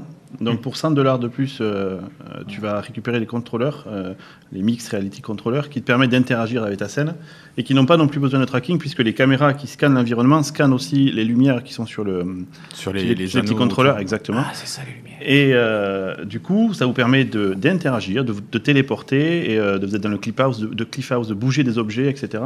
Euh, c'est une vraie expérience immersive. Tu n'es pas que euh, finalement en attente dans ton siège, tu peux également interagir. Ouais, Pour revenir juste sur la, du coup ma comparaison, c'est, enfin moi en tout cas j'ai pas vu de différence avec le HTC Vive en termes de qualité. Moi en tant qu'utilisateur, euh, je sais que bah, après techniquement sur le papier il peut y avoir des différences. On m'a expliqué que apparemment le- par exemple le champ de vision était pas exactement le même. Moi à l'usage j'ai vraiment pas ressenti, enfin le champ de vision quand j'étais dedans, j'étais dedans quoi. J'ai pas eu l'impression d'être sur le salon. D'ailleurs c'est un peu étrange parce que du coup les gens qui sont autour de toi, t'as peur de les, t'as quand même un peu peur de les Ouais. taper et tout. Bon le- d'ailleurs Donc les caméras permettent de voir le mur. t'es- ça, tu es sûr de pas te prendre les murs, tu es sûr de pas te prendre. euh, parce qu'en fait, à tout moment, dans le monde virtuel, il te montre. Si tu te rapproches d'un mur réel, il te montre. Les limites, t'as des traits, limite, euh, euh, si, si, t'as des traits qui. Je trouve ouais. c'est vraiment une expérience où on est, euh, on est ailleurs en fait. C'est comme, c'est comme dans un rêve. Moi, c'est ça, le- la 3D, là, les casques. C'est fou. J'étais tellement dedans que je te... parce que hier aussi euh, du coup j'ai testé tout ça dans la dans la house et effectivement pour les angles de vision je suis d'accord enfin moi j'avais l'impression que c'était partout. voilà. j'ai pas vu qu'il y avait vraiment vachement un immersif, cadre hein. et, et par contre les murs j'ai pas vu mais je me rappelle ouais, que j'ai failli te Et- cogner Oui, oui. Et pour revenir sur ce que disait David euh, le- sur les contrôleurs, ça aussi c'est c'est très étrange. Enfin en fait c'est des trucs que tu réapprends. Bon c'est assez, je pense que tu t'y habitues quand même relativement rapidement, mais c'est tu réapprends des interactions, c'est-à-dire que il y a quelque chose qui est derrière toi. Alors déjà faut se penser, faut penser. Du coup tu peux te tu peux te tourner sur toi-même quoi, une magie et hop il est du coup il est voilà. Tu t'es tourné et du coup l'objet est devant toi et après pour l'attraper. Ah bah oui, euh, oui, euh, je, il faut que je, Faut que tu gâchettes. faut que je, Ouais. faut que j'avance mon, mon bras. Déjà, faut que j'utilise mes muscles. Et euh, je suis t'as plus plus une grosse feignasse avec avec, ma manette, souris. euh, oui, ouais, avec une manette ou avec la Ouais. souris, t'es plus une grosse feignasse. Il faut que tu bouges ton bras avec, ta, avec ton, ta- ton bras, tu, avec ta main, tu vas essayer d'agripper. Le Et, cerveau, euh, il est immédiatement, euh, en 5 secondes, ton cerveau, sa, nouvelle manière de pr- d'appréhender les objets, c'est via la manette. Moi, Ouais. moi tu réfléchis plus. C'est hyper euh, rapide, même se téléporter pour se déplacer. Au bout d'un moment, c'est naturel. Le cerveau, il dit, OK, c'est la nouvelle manière de se déplacer, fine, je joue avec ça. Et j'avais très peur de la téléportation parce que, bon, oui, effectivement, le, en fait, le gros problème de la réalité virtuelle, c'est qu'effectivement, bah, tu es toujours bloqué dans ton salon de 20 mètres carrés parisien, donc on prend depuis tout à l'heure. Et du coup, euh, bah, il y a des murs autour. Et donc, comment tu fais pour marcher dans un environnement? Comment tu fais pour marcher dans ton loft house, euh, lift house machin de 100 mètres, 200 mètres carrés, quoi? Bah, en fait, donc il y a un système de téléportation qu'on a déjà vu dans d'autres systèmes de VR. Bien sûr, qui marche bien. Euh, et et j'ai été surpris de voir à quel point il fonctionnait bien dans le sens où ça te donne pas euh, la, la gerbe. Tu pourrais imaginer qu'avec un système de, comme ça de téléportation, ton cerveau il va Gerber. il va un peu avoir du mal à calculer euh, que ton corps s'est déplacé alors qu'en fait il s'est pas déplacé. Enfin, mais, en fait, c'est des de- analyses qui ont été faites. Si tu te déplaces par petits mouvements à la manette, là, le cerveau il dit je vais vomir tout de suite, euh, merci, au revoir, il y a un truc qui va pas. Par contre, si tu fais un choc, et en fait, tu verras que quand tu te déplaces dans le cliff house, on réduit le champ de vision un petit peu. On met un effet noir autour de l'œil, on se téléporte avec un petit bruit, et en fait, il y a toute une sorte de Ouais, cérémonie qui science, fait que. quoi. Le, voilà, exactement, ça a été testé, il y a des, sur des cochons, puis sur des enfants, tu vois, on fait un truc nickel, quoi. Et après, au bout d'un moment, on s'est dit, là, là, ils sont plus malades quand on fait comme ça, donc euh, c'est pour ça que ça a été retenu. Et, euh, et un dernier truc sur la téléportation. Ouais, le seul moment où ça m'a fait bizarre, c'est si tu téléportes trop près d'un mur d'un coup. Enfin, sans faire exprès, tu te Mm. téléportes. euh, voilà, le mur arrive devant toi à 5 cm en une seconde. Là, t'as le cerveau qui. Oh, oh, eh, oh, qu'est-ce qui se passe? Ouais, c'est clair. Mais sinon, voilà. c'est- Non, mais ça marche très bien. Et puis il y a quelques petits effets. Ce qui est bien justement sur la téléportation. Alors après, ça, ça, ça affecte sûrement pas tout le monde, mais dès que tu es un peu sensible des yeux, euh, il y a un jeu notamment euh, dedans, Luna, qui utilise des, des fondus au blanc, et ça, ça massacre les yeux. Mais la téléportation ne massacre pas les yeux, ce qui m'a beaucoup étonné, c'est très bien. Euh, et c'était vachement. Ouais, enfin. Ouais, le- les mouvements, je sais pas, je trouvais ça assez étrange aussi de faire des. Non, bah ça, il faut s'y habituer. Mais... Non, mais ça devient, voilà, mais ouais. au début, tu vois, de, Ouais, ouais, enfin. tu dis, mais j'ai une manette, donc pourquoi est-ce que je suis en train de tendre le bras et tout C'était vachement, c'était vachement perturbant. À cause mais- des caméras sur le casque. Et les simplement. HoloLens aussi, du coup, qu'on a pu essayer, qui étaient. Et qui était fort sympathique. Et Ouais. c'est vrai qu'on s'y fait très bien, même certains critiquaient le, le champ de vision qui était réduit sur les HoloLens. En fait, bon, on a. Alors, enfin, le champ de vision est réduit. Le champ de vision est réduit, Mais- mais, n'empêche que pour ce qu'il permet de faire, il faut bien se dire que on va afficher des informations en plus sur ce que l'on voit réellement. Euh, c'est pas du tout un casque qui va nous couper de la réalité. Non, non, les HoloLens, on affiche en plus sur ce que l'on voit des informations supplémentaires. Et nous, la démo que l'on a faite avec euh, Trivial Pampan, euh, vraiment, on a vu, euh, non pas avec Trivial Pampan, non avec Christophe, euh, Oui, Christophe de- avec Christophe de de, Geeking. de Geeking, pardon, excusez-moi. Euh, C'était chez A. J'avais oublié. J'ai mangé leur nom. Asobo. Ah, ça, exactement. Asobo. Et on a, on a pu essayer donc différentes situations avec des personnages à déplacer, avec des vidéos à voir. Et effectivement, Bah là, c'est magique, t'as même pas de câble. Oui, Non, oui, t'as c'est rien. ça. Alors, c'est Ah, ça. t'es le- ça hyper pèse rien. autonome. ça ne pèse rien. Et tu vois ton environnement, donc il n'y a aucun risque de vomitron. Donc là, c'est vraiment. euh, Non, mais c'est en plus, je trouve qu'on voit très bien l'effet. On a une superposition qui t'empêche pas de voir derrière, Ouais. mais ton œil fait la différence entre les plans et c'est super bien pensé. Et, euh, et tu oublies, je trouve que tu oublies assez rapidement. On a beaucoup critiqué le, le- le- le champ de vision là, de HoloLens. Enfin, il, y avait beaucoup, il y avait eu beaucoup de critiques quand les gens s'étaient rendu compte parce qu'il y avait une différence entre Les la- vidéos télé, démos, ouais. ouais, les démos de présentation, euh, malheureusement en vidéo, et euh, la réalité euh, du produit tant qu'il est, tel qu'il est aujourd'hui. quoi. Et effectivement, tu as un champ de vision restreint, mais tu, je trouve que tu l'oublies rapidement à l'usage. Là, en fait, le- si la démo est bien pensée, tu l'oublies complètement. Ce qui, fait, ce qui te fait sortir complètement d'HoloLens, c'est si jamais on t'affiche un gros objet. Ouais. Qui dès coupe que- le champ de Ouais, vision. dès que Ouais. le- l'objet il, coupe le champ de vision, c'est foutu. Ouais. euh, tu, là, tu vois qu'en fait. euh, Mais a priori, HoloLens, c'est plutôt à destination professionnelle, avec des oui. simulations pour les projets. Exactement. Et les gens ont besoin d'avoir ce sur quoi ils travaillent devant les yeux, au centre de leur champ de vision. Mais c'est clairement ça, et c'est vraiment de l'appli industrielle. Je pense que l'erreur de le vendre comme du gaming, c'est parce que c'est facile à comprendre. C'est ça. Mais au final, c'est les industriels. Le mec, il est dans son Industriel, bâtiment. à la rigueur, éducation, euh, culture, Oui. peut-être tout ce qui est musée, Bah, éducation. musée, euh, le, le- le- ce que fait Thomas Nigro, Ah oui. euh, le projet de Thomas Nigro, enfin, je trouve ça merveilleux comme, enfin, c'est évident, Opus- quoi. ouais, Ouais, ouais. euh, Opuscope, je crois que ça s'appelle. Oui, C'est ça. bien sûr. Euh, et c'est, euh, ouais, voilà, c'est, visiter un musée et avoir des, des, Ouais. Des, Des informations qui sont superposées en fait aux peintures, aux sculptures. C'est c'est vraiment, enfin moi. C'est l'audiobook, euh, J'ai hâte en fait 3.0, que tu quoi. vois ça un petit peu partout finalement. Enfin, personnellement, euh, j'ai vraiment envie de, de vivre ce genre d'expérience. Après, c'est sûr que ça requiert des expériences plus euh, pas tail, enfin pas. Je vois qu'il n'y a pas que moi, ça me tombe bien. Tailored. Non mais ouais, le- le- l'anglais est partout. Tailored. Oui, taillé pour, en fait, ouais. Ouais, voilà. Euh, t'as t'as- t'as peut-être un peu plus besoin d'aller là-dessus, mais du coup, les expériences sont plus, sont mieux. euh, tu vois, oui. fignolées, sont mieux vraiment, et on va aller vers des trucs plus léchés. Enfin, aujourd'hui, une visite de musée, ça demande quand même évidemment du travail pour les personnes qui organisent les, les, les, les œuvres, mais euh, du coup, on va aller vers vraiment encore plus de choses. Ça, Ouais, mais je suis d'accord avec toi. Après, je pense qu'HoloLens sera grand public un jour ou l'autre, mais c'est, il faut, Oui. qu'il- faut, une, Il faut, il il la miniaturisation, l'autonomie. Oui. il, il il a- faut qu'il se rentabilise sur le coût, donc il faut qu'il y ait plus d'industriels qui basculent dessus. Il faut que nous, on améliore le processus euh, technique, ouais, exactement. et- Il faut qu'on améliore le field of view. Euh, mais j'ai plus confiance dans la VR pour les jeux vidéo et j'ai beaucoup Ouais. plus confiance dans l'HoloLens pour tout ce qui va être Indus. Quoi.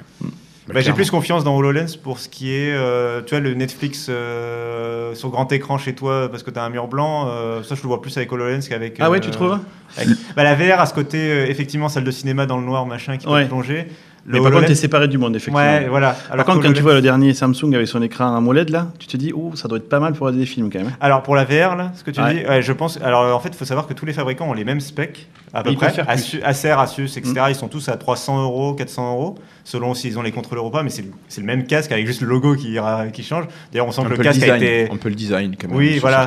Mais on sent que le casque a été quand même conçu par Microsoft et que Microsoft a été gentil, leur a dit bon voilà, vous pouvez copier notre copie et les fabricants ont fait oui s'il vous plaît. Bah, disons, bah, même les- le- ça va encore plus loin, c'est le contrôleur qui est vraiment là pour le coup. C'est Ah oui, le contrôleur, il est euh, produit par Microsoft Voilà, et t'as le le logo, ouais. ils mettent leurs petits Ouais. stickers à côté, mais voilà, il est produit par Microsoft, ça se sent. Euh, et sauf Samsung qui a sa petite particularité parce que c'est Samsung euh, qui euh, sera pas à 400, il sera à 500 dollars pour l'instant qu'aux États-Unis. Et oui, et les specs ont l'air vachement. enfin, Ouais, c'est- du truc high- high-end, ouais. C'est Ouais, vraiment- c'est- l'AMOLED est plus grand, euh, c'est du super, enfin c'est du super AMOLED, donc c'est Ouais. euh, c'est vachement mieux pour la VR parce que le temps de latence est instantané. Le taux de rafraîchissement est plus bas, oui. Et donc, euh, et donc c'est vachement mieux. Et je crois que même là, il est meilleur que du coup sur le papier, il est meilleur que le Vive et le Oculus de l'année dernière. Sur le papier, en termes de résolution et tout, je crois qu'il fait mieux. là. Et comme on peut en plus avoir euh, nos, nos frames qui sont intermédiaires, tu peux mettre sur un PC moins puissant. Et là, si tu veux te regarder du Netflix en mode euh, waouh, euh, bah, je pense que c'est le casque. En gros, si, si, si t'es vraiment short en budget, bon, tu prends le Acer ou le HP, mais si t'es un peu plus libre, là, le Samsung, c'est celui qui. Alors, contrairement aux. HoloLens, moi j'ai trouvé des défauts au casque de réalité virtuelle, c'est le fait que tu es très fermé et tu prends très vite très chaud. Alors, euh, C'est c'est vrai. vrai. que techniquement c'est très bien. Par contre, au niveau du, du port de ce casque, euh, c'est beaucoup moins confortable au bout de 10 minutes qu'un HoloLens. Mais je trouve, euh, moi, que sur les deux, hein, pour le coup. Les, avec les deux, j'ai eu chaud. Ouais, l'HoloLens m'a pas gêné. Et l'HoloLens, c'était plus ce que j'ai eu. Après, c'est bon, j'ai une queue de cheval, j'ai un casque et plein de cheveux. euh, mais quand j'ai mis le HoloLens, j'avais peur qu'il tombe. Et des machins dans le nez. J'ai peur qu'il. t- Oui, aussi, mais ça. Mais ça s'en mais ça fout. gêne pas, ça. Euh, ça, ça gêne pas pour le casque. Non, mais j'avais peur qu'il tombe. Alors que l'autre, le Lenovo, j'ai vraiment senti en le serrant qu'il tenait bien en fait. Ouais, il descendait oui, plus bas. Sauf que viens. l'HoloLens peut pas tomber parce qu'il y a le deuxième arceau. C'est avec le deuxième arceau que ça- tenir. Ok. Mais euh, C'est juste moi qui ai et d'ailleurs, enfin depuis tout à eu l'heure, Oui, mais parce qu'il est léger justement le HoloLens contrairement Ça à l'autre, il est beaucoup plus léger et tu le sens pas. Mais il est léger, mais tu sens quand même que tu as quelque chose sur la tête. Enfin, je m'y suis pas totalement habitué rapidement. Peut-être qu'après, en le portant une demi-heure, une heure, tu dois. Euh, Moi, je m'y suis fait tout de suite. Mais bon, l'autre, l'autre, par contre, tu le sens carrément que t'as un gros truc sur la tête. euh, ça, c'est. Mais bon. L'expérience VR est- te ferme du monde. C'est un fait. Ouais, c'est ça. Ouais, ouais. Et alors, on- je vais faire le lien aussi avec ce qu'on parlait avec Samsung à l'instant, parce que euh, ils ont une particularité aussi sur leur casque. On a parlé que de la vision depuis tout à l'heure, parce que c'est le truc auquel tu penses en premier quand tu mets le casque, mais il y a un autre facteur important Le son pour tromper le cerveau, c'est le son. Mm. Oui. Et sur euh, HoloLens, tu as les deux haut-parleurs Oui. euh, intégrés directement et avec un son euh, Spatial. spatial qui fait que du coup, euh, bah, ton cerveau se fait tromper en fait. euh, Enfin, Si tu as un écran qui est affiché, euh, il te semble loin. Ouais. Avec HoloLens, le son va être très faible, voire inexistant. Et si tu te tournes, en fait, Et tout simplement, Si le tu son- tournes, le son tourne avec toi. Ouais. Et si tu te rapproches, le son augmente. Ce qui est évident, mais en fait, en pratique, enfin, quand ça t'arrive, c'est tu. Voilà, il y a une sorte de. Pareil, c'est comme tout à l'heure avec le mouvement, c'est tu. Il y a une sorte de réalité d'un truc virtuel qui est assez impressionnant pour le cerveau. Et d'ailleurs, Samsung, en fait, euh, fournit des écouteurs avec son casque. C'est aussi un des trucs qui fait Ouais. que le casque est un peu meilleur que les autres. Ils ont des, il y a des écouteurs AKG fournis avec, euh, parce qu'ils ont racheté le fabricant, donc euh, c'est pratique pour. euh, ils ont leur propre casque maintenant. AKG. Oui, Pas au courant, mais oui, je porte du AKG Oui, parce fait, que. Ils ont racheté Harman Kardon tout simplement, et donc. euh, Ah bon ouais, Mais pourtant, ont, euh, Arman Cardon est lié à Asus sur les ordis, du coup, c'est assez. Ouais, bah, ils- non, mais ils font des grave, partenariats, pas mais c'est c'est juste rigolo. ils comme- vendent leurs pièces à- Ah oui, oui, bon, Apple, on sait bien, hein, mais c'est juste rigolo euh, comme. euh, ouais, ouais. Mais du coup, ok. voilà, ils ont racheté Harman Bon, Kardon, donc ils ont leur donc, propre. si on résume un petit peu, on a plutôt eu un très bon retour sur euh, Oui. et la réalité virtuelle et la réalité augmentée. Notre cher ami Denis Voituron, est-ce que toi tu as eu la chance de tester ces casques ou pas encore? Bonjour. Salut Denis. Donc Denis pas de eu le- DevApps. Oui, j'ai pas eu l'occasion de tester le laser dont on parle ici, mais par contre euh, HoloLens oui et HTC Vive et Oculus aussi. C'est pas du tout la même expérience. Enfin pour moi effectivement entre les deux. Moi, ce qui m'a surtout frappé, je ne pense pas que vous en avez parlé ici par rapport aux HoloLens, c'est la stabilité des, de l'incrustation Ah oui, des ah objets. oui, oui, oui. Puisque c'est mis dans le monde réel, donc euh, bah, on se retrouve avec un cube, une terre, je sais pas, sur, euh, sur une table, qui se trouve la table physiquement devant nous. Et on a beau bouger, aller dans tous les sens, elle, elle- elle Ouais. ne bouge pas d'un poil. Quoi. Non, Donc ça très loin de la réalité augmentée avec un QR code devant sa webcam Ah il y a ouais, à fait. 15 ans où le truc. euh, Ouais, euh, la tremblait. 3DS aussi, la 3DS Voilà, avec ses cartes où ça voilà, tremble ça- partout, ça je m'en rappelle. C'est rigolo. Et c'est vrai qu'au niveau industriel, je vais dire, euh, au niveau métier, il y a à mon avis énormément de, marchés possibles. Quand on discute avec, euh, bah, il y avait notamment à Mons, on organise le DFD, il y avait Laurent Bugnon qui était venu l'année dernière avec des casques parce que lui travaillait à l'époque dans ce domaine-là, des casques HoloLens, et il nous racontait qu'il y avait effectivement toute une série de clients. euh, c'est très facile de vendre, quoi. Il suffit de leur faire une petite démo et puis. Bah, évidemment, après, il y a les marchés qui doivent suivre, mais c'est quand même assez, euh, Sur assez cette, impressionnant. cette fixation de l'objet dont tu parles euh, avec HoloLens me fait penser à un truc, c'est euh, les solutions concurrentes dont on parle beaucoup euh, cette année. Je finis juste sur ça. Oui, bien sûr. C'est euh, euh, bon, il y a beaucoup de bruit en gros chez les développeurs sur d'autres solutions concurrentes chez Apple et Google qui sont sorties cette année pour de la réalité augmentée. Et euh, pour moi, l'avance de Microsoft, euh, alors autant ils ont réussi à séduire, euh, notamment Apple a, l'air de séduire beaucoup les développeurs sur la réalité augmentée avec ARKit, mais ça reste un truc où il faut porter ton iPhone ou ton Ouais. iPad devant toi. Et alors là où ça m'impressionne pour l'iPhone, etc., c'est le fait qu'ils arrivent avec un seul appareil photo à faire un truc qui est vraiment très bon en termes de fixation. Enfin, ils- voilà, il y a un seul capteur, le truc ne voit pas en 3D et ils arrivent à te fixer l'objet de façon assez parfaite sur, dans l'environnement. Donc ça c'est très bien. Et ils ont l'air d'avoir réussi à parler aux développeurs.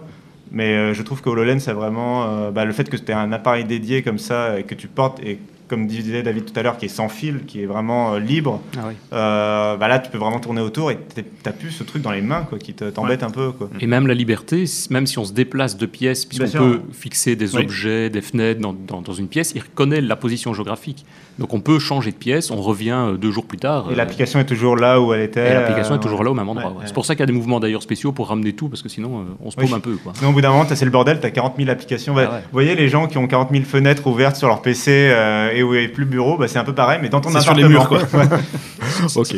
Alors moi, je vous propose de terminer sur cette expérience euh, de réalité virtuelle et on va laisser la parole à Christophe qui nous a, pro- euh, qui nous a préparé un petit dossier sur Andromeda, sur peut-être un avenir de Microsoft. Donc Christophe, on te laisse la parole et sans transition.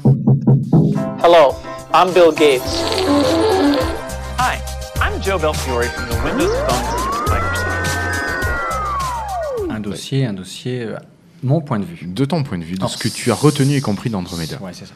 Alors, c'est plus un secret ni un mythe. Microsoft travaille bien depuis presque deux ans, je pense, sur un nouvel appareil mobile qui semblerait en préparation chez Surface. Et depuis le début de l'année, il n'y a pas un mois où deux ou trois articles de presse sortent sur ce propos. J'en citerai un prix au hasard, Andromeda, l'incroyable projet Microsoft pour révolutionner le smartphone du 20 mai 2017 par un certain Kassim Ketfi aux éditions Numérama. Alors, pas du tout. Le monde a-t-il besoin d'un troisième mobile sur le marché? Je ne sais pas le monde, mais moi oui. Encore heureux Moi aussi, moi aussi. possesseur d'un 950 XL, ça fait pareil. deux ans à quelques jours près que je possède ce device et rien ne m'attire chez la concurrence. Pourtant, là, euh, je, me, ne sais pas si l'obsolescence est programmée, mais il commence vraiment à vieillir. Pourquoi Microsoft doit-il revenir sur le marché mobile? Alors que plus de 85% des parts de marché sont chez Android et moins de 15% chez iOS. De plus, Microsoft est un auteur d'applications reconnu et de très grande qualité sur ses OS. Il a su conquérir beaucoup de monde sur ses plateformes pour leur apporter une expérience utilisateur juste exceptionnelle. Euh, De plus, ces expériences ont encore été enrichies par une dernière build de Windows 10 PC, par exemple, où l'utilisateur Android pourra y connecter son smartphone pour, par exemple, commencer à naviguer sur le web, écrire des emails, utiliser des applications, puis continuer directement sur son PC. Mais pourquoi revenir? Microsoft a-t-il quitté le monde mobile? Oui et non. Pourquoi s'enquiquinerait-il toujours à sortir des builds Insider sur Windows 10 mobile s'il l'arrêtait?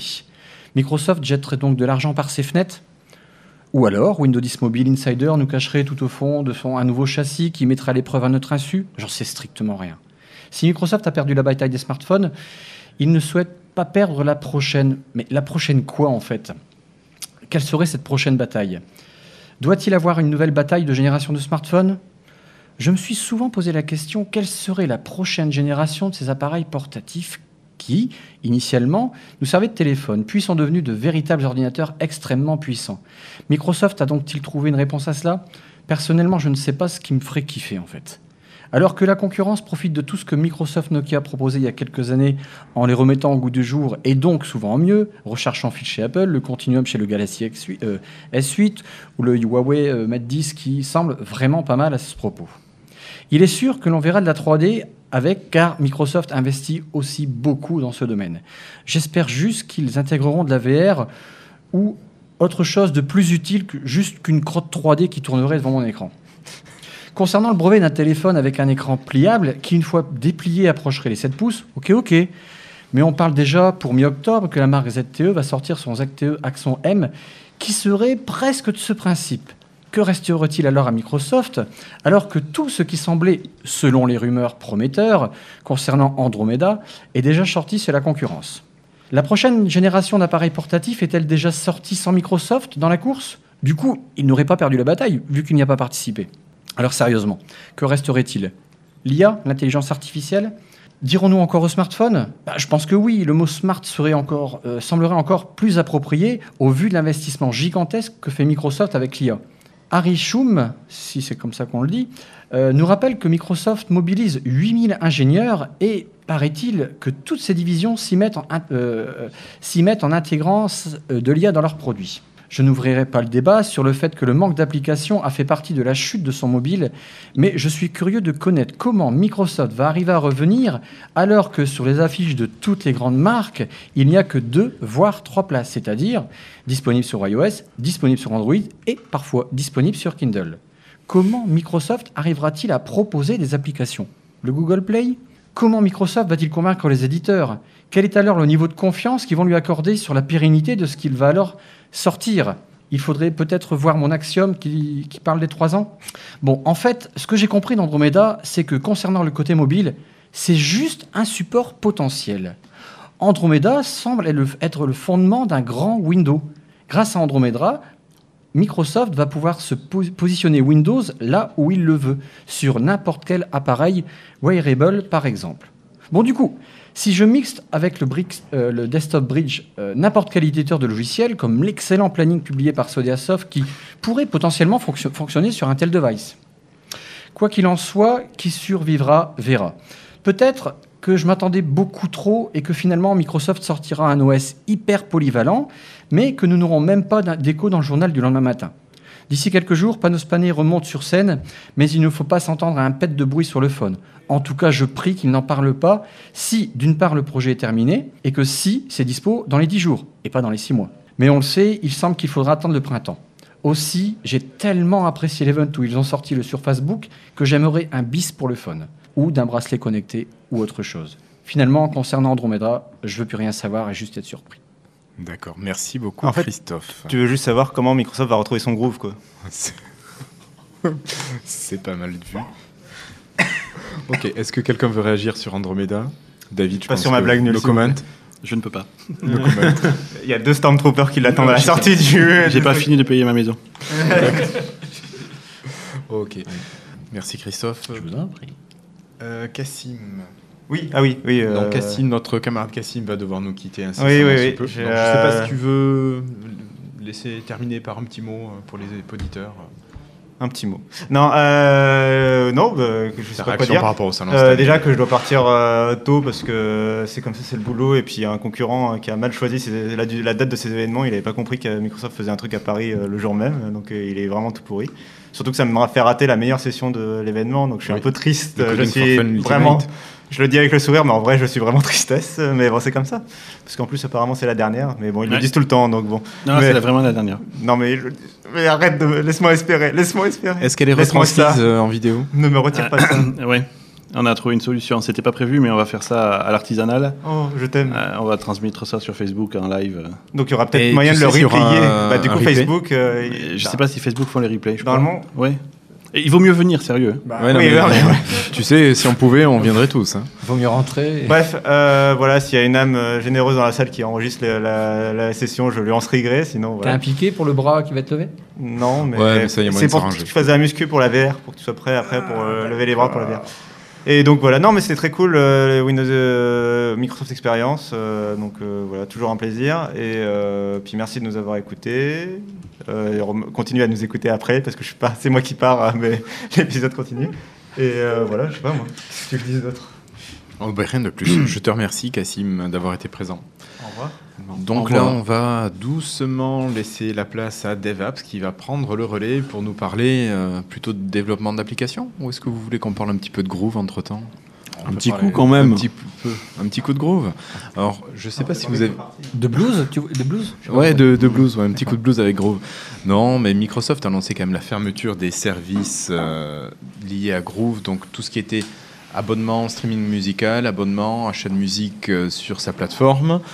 Euh, donc euh, le service n'est pas... Si, le service est mort, mais Microsoft, pour les abonnés, va donner un bon d'achat de la valeur de l'abonnement restant pour passer sur Spotify, sur le store. Et il vous encourage à télécharger en fait les fichiers localement parce que vous pourrez les garder. Ceux que tu as achetés sur le store. Oui, bien sûr. Il suffit de les télécharger.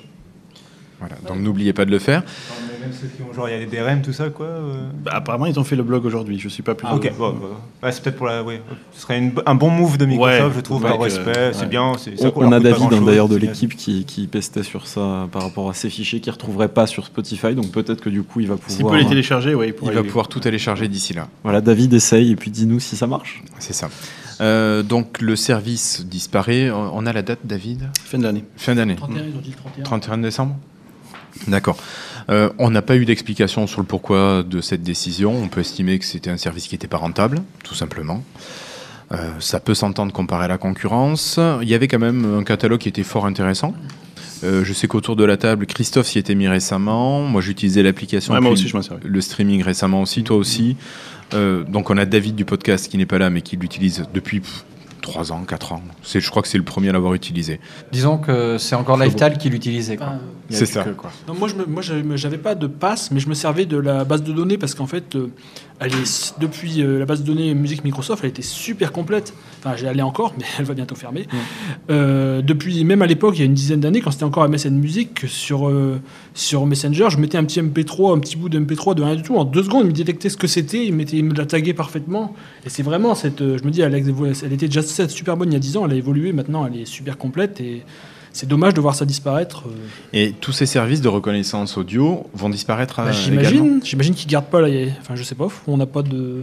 Ouais, Il n'y a, plus de communication Il y a là-dessus. pas de communication, mais je pense que s'ils suppriment l'achat, ils vont, ils vont pas garder la. Donc, ce qui veut dire que euh, Cortana pourrait perdre sa fonction de reconnaissance musicale. Bah, je sais pas. Moi, qui la, connecte à un autre euh, à Spotify. Un autre serveur. quoi, je Ouais. sais pas. Moi, je- J'imagine. Alors, cette fermeture, c'est vrai qu'elle a fait couler pas mal d'encre, nous, sur le Slack de Lifetime, parce que, bon, encore un service Microsoft qui disparaît. Après les mobiles, après la bande, après je ne sais plus quoi, Christophe, on a dressé la liste, mais je l'ai pas sous les yeux. Ouais, non mais c'est triste, c'est dommage. Quoi. Ce, qui, ce, qui ce que j'ai ressorti de là, c'est pas forcément GroovePass. À la rigueur, j'utilisais gratuitement parce qu'avec Bing the Ward, j'ai pu acheter des mois, enfin avoir des mois avec mes points. Donc euh, c'est pas moi qui donnais de l'argent finalement. Euh, ce, que je, ce qui me peine, c'est comme un manque de confiance qui en ressort pour moi. Je dis putain, euh, encore un truc où je peux plus avoir confiance en Microsoft. En fait, c'est vraiment ce mot confiance qui, qui est revenu en premier dans ma tête. Voilà. Ben, D'accord. je trouve que c'est encore une fois, c'est un, un retrait du marché euh, non pro. Encore une fois, c'est ce qui. euh, Ouais, vous n'avez pas l'impression justement que Microsoft euh, enfin, change un petit peu, je vais dire. euh, et effectivement, tout ce qui est euh, particulier, bah, il s'en éloigne. Complètement. Cassim en parlait tout à l'heure dans le rendez-vous tech. Il nous Oui, parlait bien de l'attitude de Steve Ballmer, qui était vraiment Mmh. euh, la personne qui donnait l'impression d'aller vers le grand public pour proposer des services aux gens, Mhm. à Monsieur et Madame Michu, de leur proposer vraiment tout ce dont ils pourraient avoir besoin, de créer un écosystème personnel, familial. Alors que maintenant, on a vraiment toute la puissance de Microsoft qui se dirige vers, le grand, vers, Vers les euh, les grosses entreprises. les entreprises, euh, le cloud, Azure, et euh, c'est vraiment quelque chose de... bah, pour, le, pour tout un chacun, je pense, enfin pour nous personnellement, c'est quand même vachement pénalisant, je Ouais. trouve. Mhm. Parce que tu veux un produit Microsoft, un service Microsoft, ben, tu vas commencer à te dire lequel je peux utiliser, qu'est-ce qui reste? Ils ont merdé avec Groove, déjà changé le nom Groove. Fallait que j'explique à mon père que c'était ce truc-là pour écouter la musique. C'était Groove Music. dire. Bon, t'avais un logo quand même Non, avec le casque, si je dis pas de bêtises. Non, mais dire, parce que ouais. c'est vrai qu'ils ont, il y a eu le rachat de Mix Radio, puis comme Nokia dégageait, avec tout ce qui était Nokia devait dégager, comme Maps, etc., bah, ça a sauté aussi. Enfin, je veux dire, c'est vrai, hein, je veux dire, c'est- particulièrement vrai si tu es consumer et que tu suis Windows Phone depuis le début, Windows Phone 7 euh, et toutes les petites. euh, choses Après, même avoir. euh, tout ce qui a été avec Ouais. Windows 8, tous les services liés à Windows 8, à partir du moment où on a, eu, ces, on a eu ces applications qui sont arrivées, certaines ont disparu, on ne sait pas pourquoi, parce que ça aurait peut-être rien coûté de les garder, au moins de les garder actives, parce qu'il y avait juste des flux qui. Tu me regardes là, c'est ça je te, Oui, je te regarde, parce que. Cuisiner je- je me 20, dis- par exemple, c'était une appli. Enfin, pour l'avoir montré à du grand public, j'ai eu des personnes qui m'ont dit Mais cette appli, elle est géniale. Bon, pas elle a changé ma vie, mais elle est géniale parce que t'as des recettes, machin, c'était simple, ils aimaient bien, tu passais ta main. C'était simple, c'était beau, et, ça marchait bien. Ça fonctionnait. Ça sentait- et, et je pense pas garder bon, un le petit chaud. serveur à côté. euh, Mais- ça, ça, ça marchait pas. Après, c'est vraiment, euh, de toute façon, ce qui a été. C'est Windows 8, et Windows 8, c'était euh, et puis Balmer. Oui. Euh, et il y avait vraiment, oui, cet élan. On va faire un super écosystème lié, des apps partout pour tout le monde, on va faire du fun, du coloris, machin. Bon, ça a fail aussi, donc forcément ça a joué. Et puis bon, on a là un autre focus, il vient pas déjà de. Du. du, du- comment dire euh, Satya Nadella, il vient du. Il vient du. du de OneDrive, de mémoire, c'est Euh, il a bossé sur OneDrive. non, Exchange. Azure. Pardon. Et après, il a fait de l'Azure, bien sûr. Ah voilà, du coup, j'ai un peu mélangé mes pinceaux. Euh, et du coup, bon bah voilà. Après, Satya Nadella, encore une fois, d'un point de vue, on en a déjà parlé dans d'autres émissions, enfin dans d'autres euh, lifestyle, d'un point de vue santé, pour la santé de l'entreprise et sa croissance, c'est excellent. Hein, là, Microsoft est en, en montée en flèche, pas possible. Ça marche depuis. super bien, Ça Microsoft. marche super bien. Azure, Power BI, tout ça, euh, au SharePoint, Office 365. euh, mais c'est plus, oui, d'un point de vue consumer, du coup, euh, t'en viens à te dire, alors certes, ça peut paraître exagéré comme ça, parce que Windows, c'est une institution, mais est-ce que Windows, un jour, ne va pas disparaître? Et vers quoi on va se peur. tourner Bonjour. Et ça fait peur. Nous, allons- nous allons arrêter les systèmes Mais- Windows. Nous vous invitons à installer iOS ou Chrome machin. Non, non, mais il faudrait racheter des machines, t'as des softs qui vont plus marcher, qu'est-ce qu'on va faire? Je veux dire, enfin, tu passes sous Linux, en gros, c'est tout ce qui te reste. Ou alors tu veux dépenser 3000 balles et tu achètes un Mac, mais... mais- Non, C'est- c'est, parle pas de malheur. En fait, en fait, on s'en fout. de pas- Groove Pass, c'est le principe. Oui. Non, voilà, c'est exactement ça, c'est le principe. Juste Voilà. une remarque. euh, il y a quand même la rumeur comme quoi, enfin l'information de Frandroid comme quoi ils vont passer euh, Edge sur euh, iOS et Android. Mais ça c'est la, ça c'est. C'est rassurant, hein. c'est- Bah, Moi, je dis, hein. bah oui, c'est pour les consommateurs, c'est pas pour les pros. Hein. Enfin, je pense pas. Ah oui, c'est oui. vraiment. un- C'est- Je donc, t'enlève un truc, mais je t'en mets un autre. Ah, c'est cool. Oui, ça, ça bon, Tu c'est déjà pas laisser ça. l'autre machin. c'est ça. Mais bon. Ok. Bon, après, c'est que Edge, ça marche pas si mal quand même, je pense, non, en termes de part bien. de marché. Euh, je sais. Non, marche laisse bien, tomber, non, laisse tomber, laisse tomber. D'accord, on s'aventure sur des pentes glissantes, on va, on va glisser ailleurs. Ok. Euh, bon, bah écoute, je crois qu'on va plutôt laisser maintenant Denis euh, officier et, Je fais le générique. et accueillir. Ouais. On fait une pause de deux minutes, le temps de Allez, si tu chacun de s'installer. des- Ça marche. Parce que nous, on va faire des interviews, donc il y a aussi des gens qui vont devoir se mettre en place.